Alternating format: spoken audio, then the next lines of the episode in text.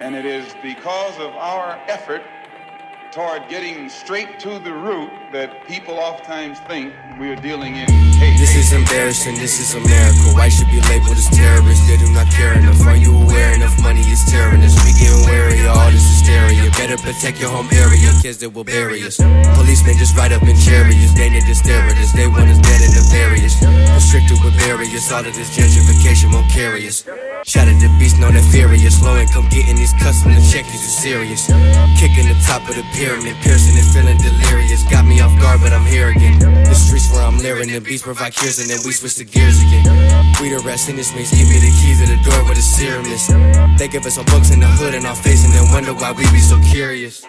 Fuck America with a middle finger in the air. Mask on, I feel like a criminal today. Why don't we just get all the hoods and ransack the White House? Put it on World Star, then proceed to count this cash that we rob from all the banks, all on live television while your kids watch.